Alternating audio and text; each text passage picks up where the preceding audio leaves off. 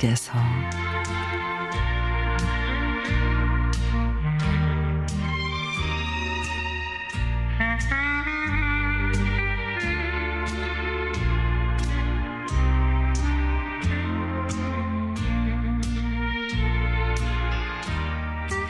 오랜만에 다른 지방에 사는 딸이 왔습니다. 이제 나이 서른이 훌쩍 넘은 딸 얼굴은 예전에 통통하고 귀여운 모습은 아닙니다.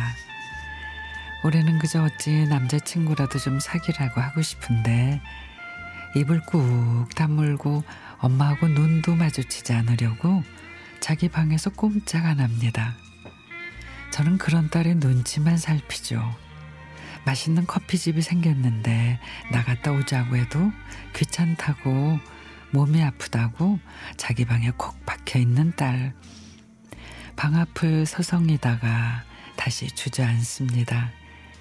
아우, 오랜만에 엄마 집에 왔으면 엄마하고 오순도순 얘기라도 좀 하고 분위기 좋은 찻집이라도 가기를 바랐는데, 아이, 정말 몸이 아픈 건지 아니면 엄마하고 마주하면 뻔한 엄마 말에 듣기 싫은 건지 정초부터 딸 기분 잡치는 일 안 하리라 다짐을 했건만 더 이상 참지 못하고 방문을 벌컥 열었습니다. 예, 엄마랑 얘기 좀 하자.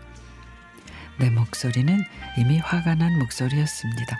엄마, 제발 좀... 나 집에 오면 편하게 쉬고 싶은데 왜 그래? 왜 그래? 엄마가 뭐라고 그랬는데 왜 그래라니? 엄마 말은 듣지 않아도 뻔하다는 그 말투가 너무도 기분이 나빴습니다. 이제 오지 마, 우리 집에. 명절이고 뭐고 엄마 집에 오지 마.